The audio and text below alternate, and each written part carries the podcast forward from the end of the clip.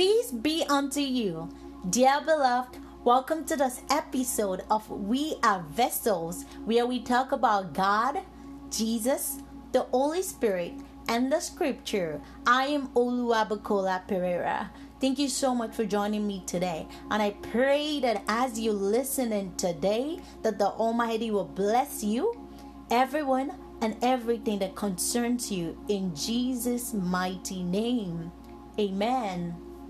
So the last 3 weeks, we had my brother in the Lord, Brother Tolulope Adeyino, on the show, and he started the series titled, Your Identity is Intact. And I just want to do a quick recap on the points and the powerful points that Brother Tolu gave us as the Holy Spirit has given unto him. And one of the things we have to remember from those episodes of the series is you are God's righteousness. Come to Jesus. He loves you. You are cleansed. There is therefore no condemnation. Romans 8:1. Your identity is in God. If you've done anything wrong, ask God for forgiveness and He will forgive you. But you have to refrain from doing that thing that you've done wrong. Be conversant with what the Scripture says about you. Nothing is missing. Nothing is broken. That situation of yours will pass. No condition is permanent, okay? Do not take the devil's bait. He is the father of lies. Our God, though, never lies. Our God is a God of His words. Let nothing define you but what God has said about you. Amen. Amen. Let nothing define you but what God has said about you. Again, your identity is intact.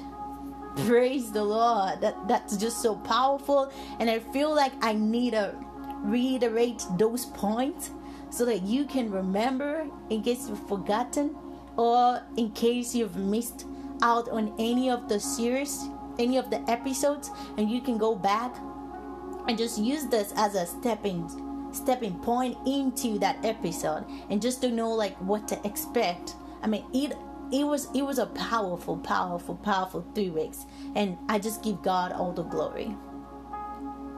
So still on that note, I want to continue this week's podcast by asking you, what is it that's keeping you from fulfilling God's purpose for your life? What is it that is keeping you from fulfilling God's purpose for your life? For many of us, it is a scar or stigma as defined by our society today. But does any of that really define you? Does the society even know you enough when you haven't even done anything for them to have an idea of who you are? So what is it that is preventing you from fulfilling God's purpose for your life? Think about it. What is it that is preventing you from showing the world who God has called you to be? Let me tell you a little bit about me, about myself. I am a runner. I ran for my high school. I had a club that I ran for before moving to college, and then while in college I competed for my schools for 5 years. I said schools because I went to more than one school, and I competed for each of the schools for 5 years. And another thing is, I just love teaching. I teach whatever is teachable. I teach the kids, my siblings, my friends, and even I found myself in a situation where I am able to teach adults. But most importantly, I teach the Word of God. And I am super happy that I am able to do this. And another thing I enjoy doing is singing.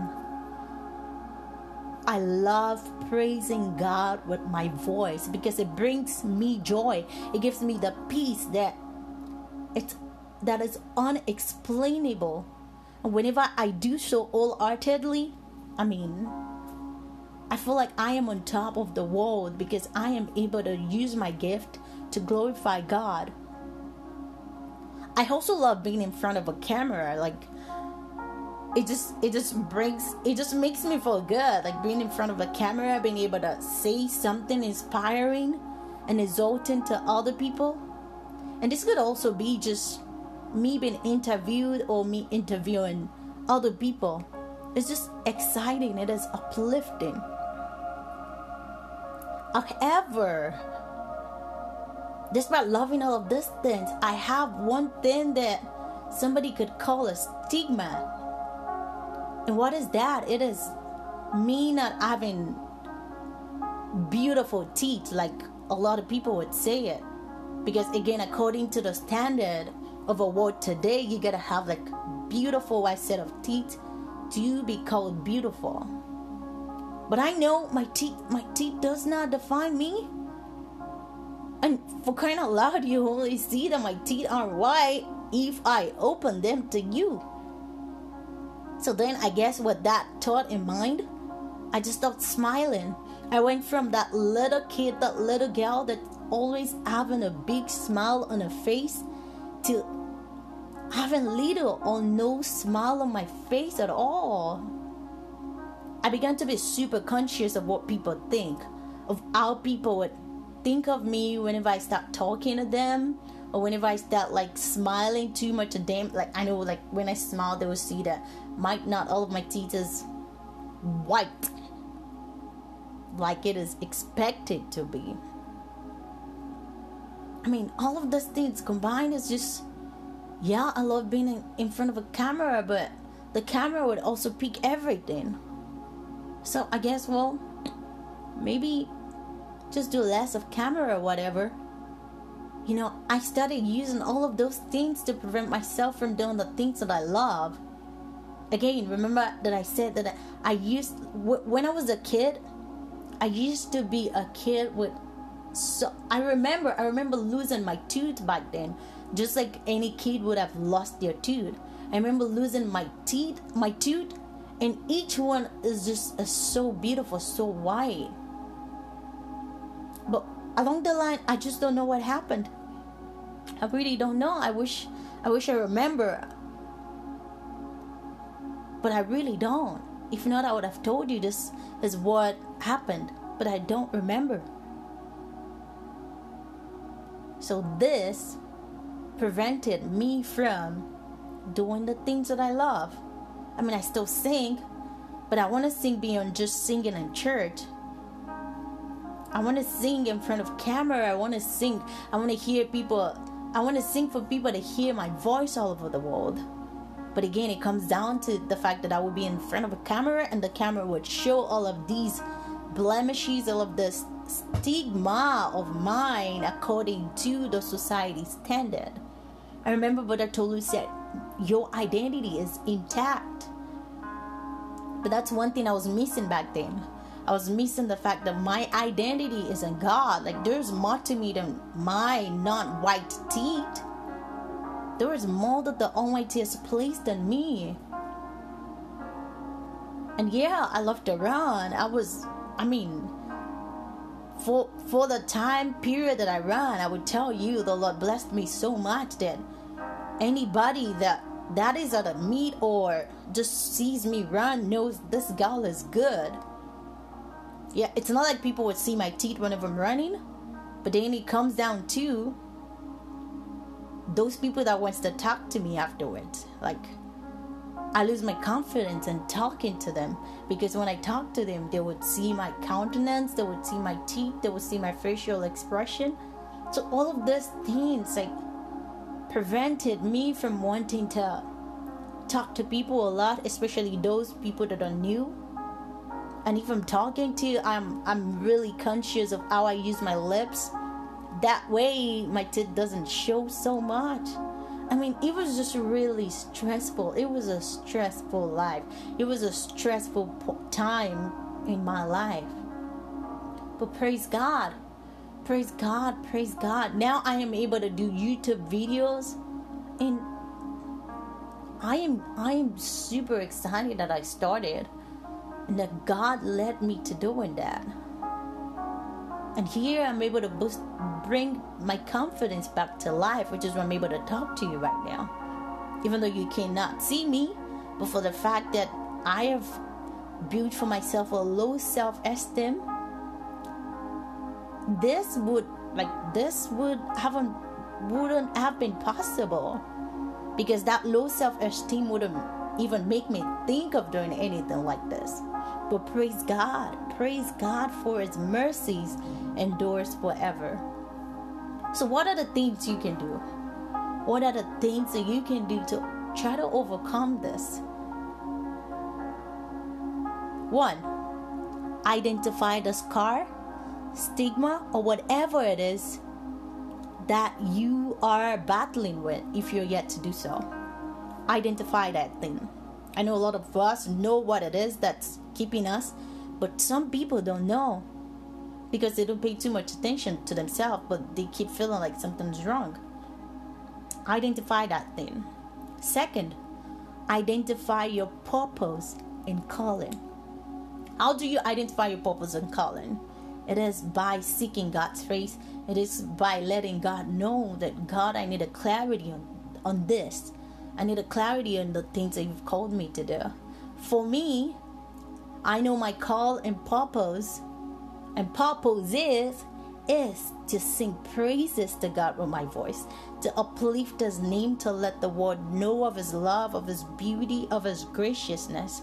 To teach people the Word of God. And everything else that is helpful to their being and growth. And to run with my legs, the legs that the Almighty has blessed me with, to bring joy and hope to others, because most importantly, to the glory of God. So the third thing you can do is do some research on the things you can do to help yourself improve yourself. Just improve your whole being and improve whatever that thing is. Whatever you can do, try to figure out. Like Google and internet is really helpful lately. And next week I will tell you like the things I have tried and the things I am doing currently to help myself to continue to build that confidence. Especially in relations to point 3. Yeah, do the research. Try to learn about the things that you can do to diminish that stigma, if not take it all away. And 4, pray. Pray, pray, pray. Matthew 7:7-11 tells us that ask and it will be given to you, seek and you will find, knock and it will be opened to you. For everyone who asks receives, and he who seeks finds, and to him who knocks it will be opened. Or what man is there among you who, if a son asks for bread, will give him a stone? Or if he asks for fish, will give him a serpent? If you then, being evil, know how to give good gifts to your children, how much more will your Father who is in heaven give good things to those who ask Him? I mean, the Bible, that is the scripture speaking, not me. I didn't write it. It says, how much more? How much more will your Father who